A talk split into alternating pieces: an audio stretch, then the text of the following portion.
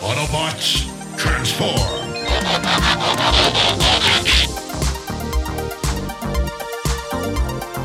Well, hey, welcome back to the Transformers Nitpickers Podcast Show. I'm Paul. I'm John. And Today it is episode four of Transformers Armada. It is Comrade. This episode was written by Akira Okeya, and last time on Transformers Armada, exposition, exposition, exposition, and then the hunt for minicons kicked into high gear. And in this episode, Red Alert can't lock onto the minicons. He's looking for them, but he can't lock on. Yep, he's got a, just a general idea where it is, but that's good enough for me. Hotshot says he's gonna head out, and then the kids yell at him for being too hasty, I guess. Yeah, and then so Alexis then gets her phone out and tries to find the minicon and can't. So she gets her minicon Sure Shock, I think, to find the minicon. And all Sure Shock can do is give them the general region, which is Big Canyon. But mm. that's exactly what Red Alert did. Yes, exactly. Well, Carlos says, Oh, I recognize that now. It's Big Canyon. Maybe now that it's a little clear, but this little thing is more powerful than I'm guessing Teletran 1. No, it's not. What it is is that Teletran One loosened the lid on the jar of pickles, and then Sure Shock came in and popped it off and went, "I'm so strong."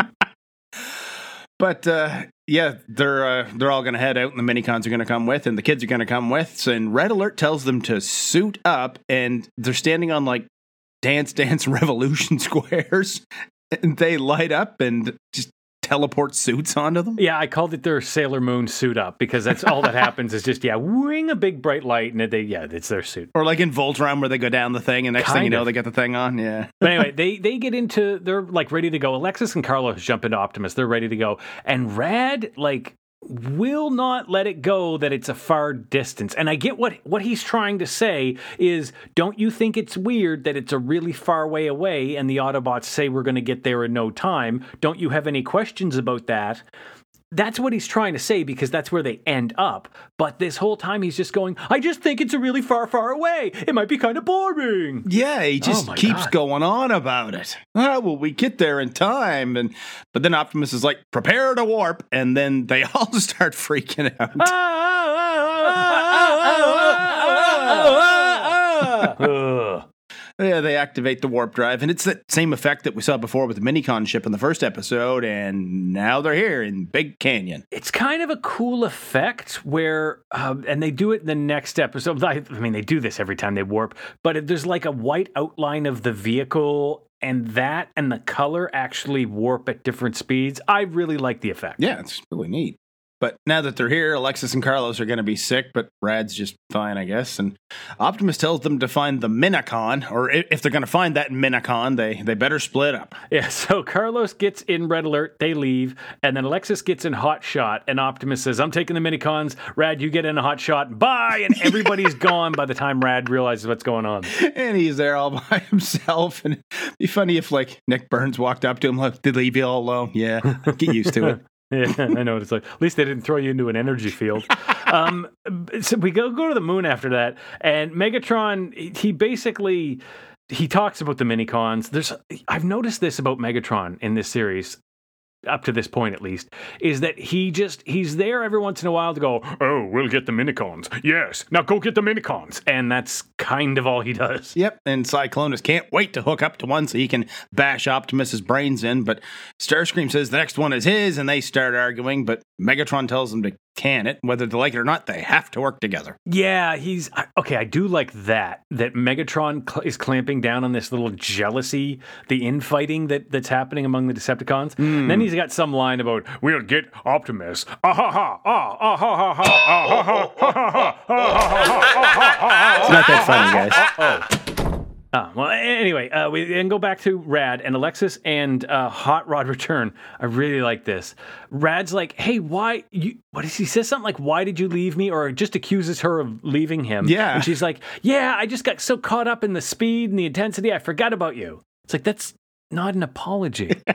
She was just having a good time without him, and that's the best line she, or best lie she could think of that quick, I guess. but yeah, back with Carlos, he and Red Alert are having a great old time too, and Red Alert hopes the ride isn't too rough, but Carlos can handle it, and Red Alert thinks humans are a fearless species, and immediately we go back to Hot Shot with Alexis and Rad screaming their lungs out about how oh fast Oh he's God. going. Yeah, this is another one of those scenes where it's just two characters constantly talking over each other. But yeah, they're terrified.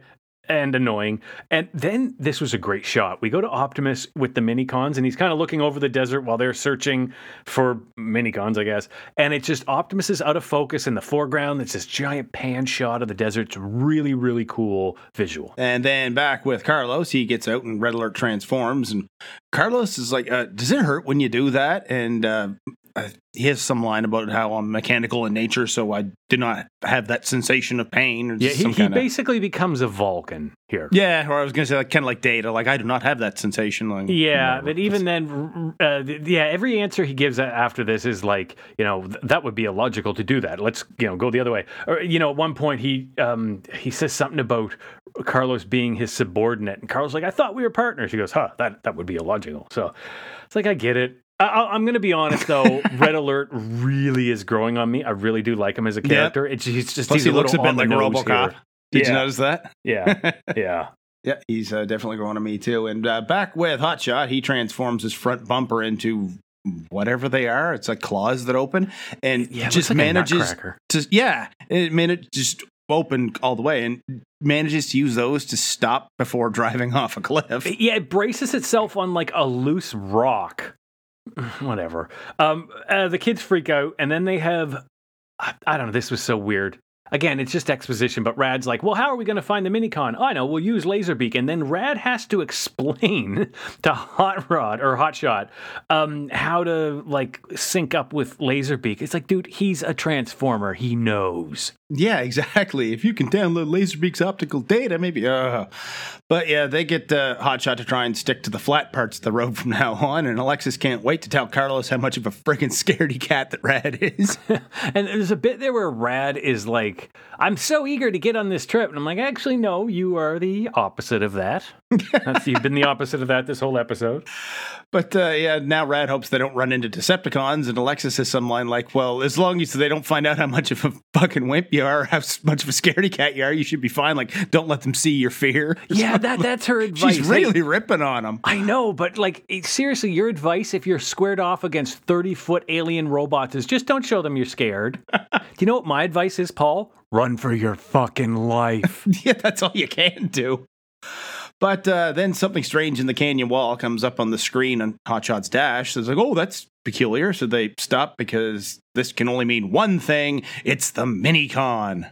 Commercial break. And when we come back, uh, Hotshot reports that into Optimus, and then Carlos and Red Alert, they're lost, and they're arguing about whose fault it is they got lost. Yeah, I have down Carlos and Paladin Danse because he really does remind me of him in this one. He's like, don't talk back to your superiors and all that. And back on the moon, I guess Megatron knows about this minicon now, and he sends Demolisher and Cyclonus to get it. And uh, I guess he forgot about Starscream or just deliberately ignored him because he is angry. Yeah, wh- which I feel that this is the beginning of Starscream's story. I really hope he he gets a bunch of minicons and then there's a power struggle. That would be a lot of fun. Anyway, uh, Cyclonus warps in above Hotshot and opens fire.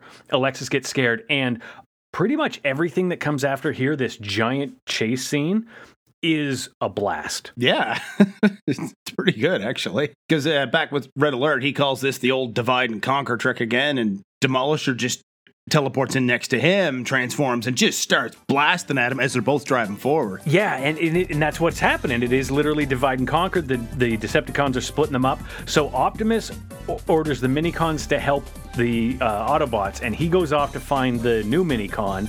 And then this is just a great fun chase sequence. There's a move here I love, Paul, where uh, Red Alert with Carlos in him uh, passes between Demolisher and a cliff and like ramps up onto two wheels on his side, Yeah. and then kind of bounces or, or rides along the edge, squeaks by Demolisher, and then just keeps getting chased. There's a couple awesome things he does. That was just one of them.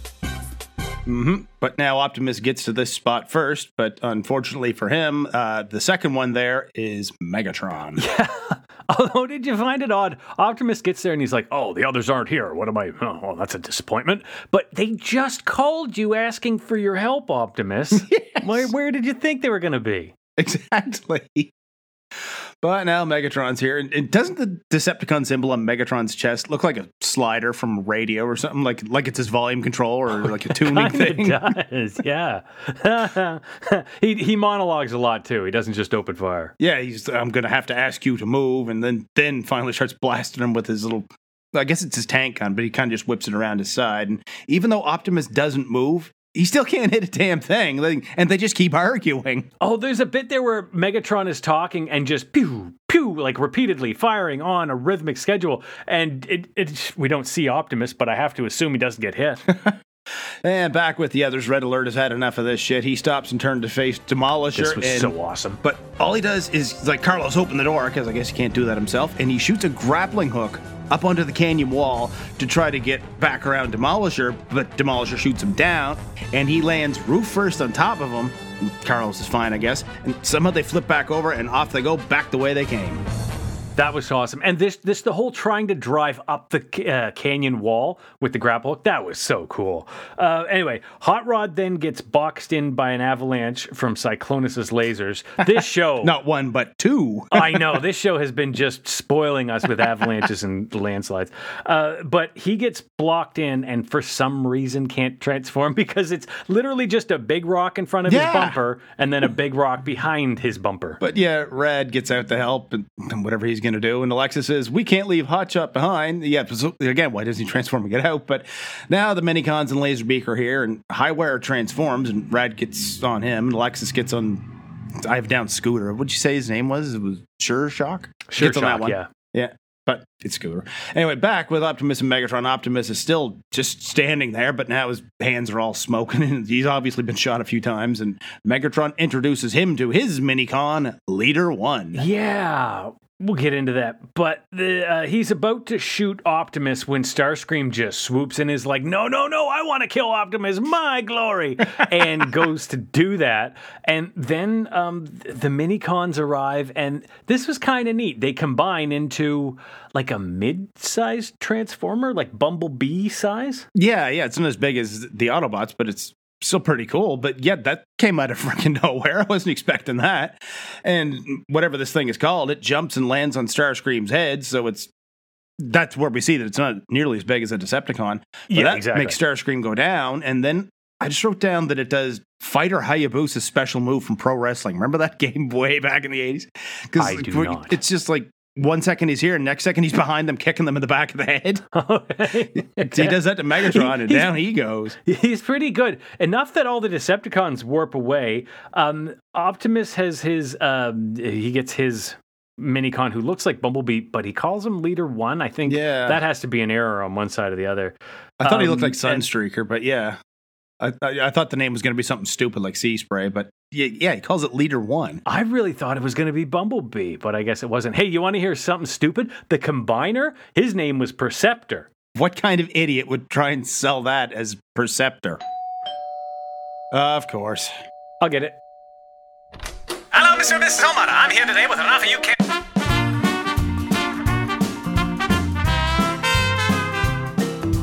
There be minicons and them their parts, and the Autobots are all set to go. The minicons are coming with, so are the kids. It's a kids show, so kids come with even when it's dangerous. Fine.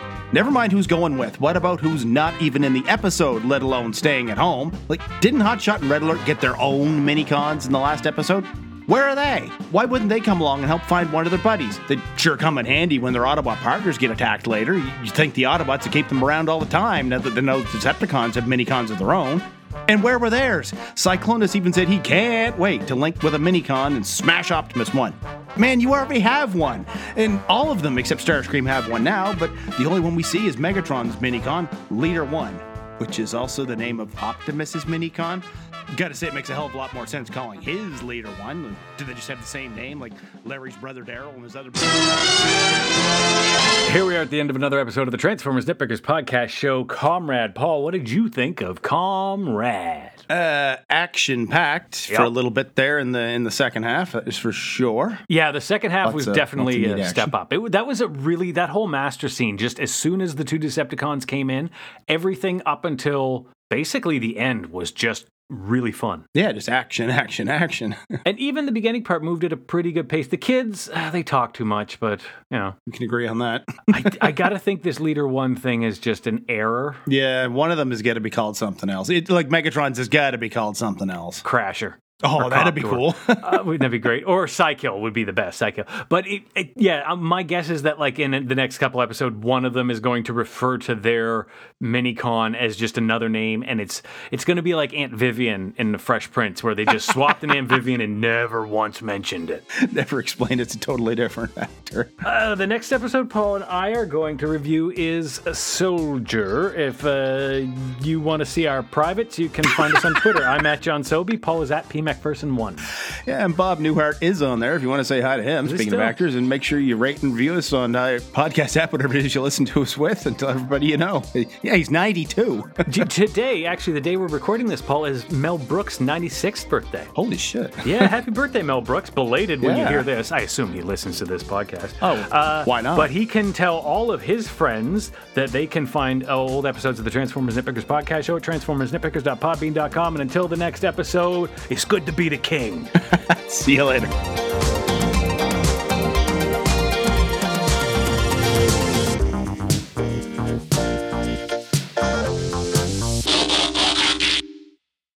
Does it hurt when you do that?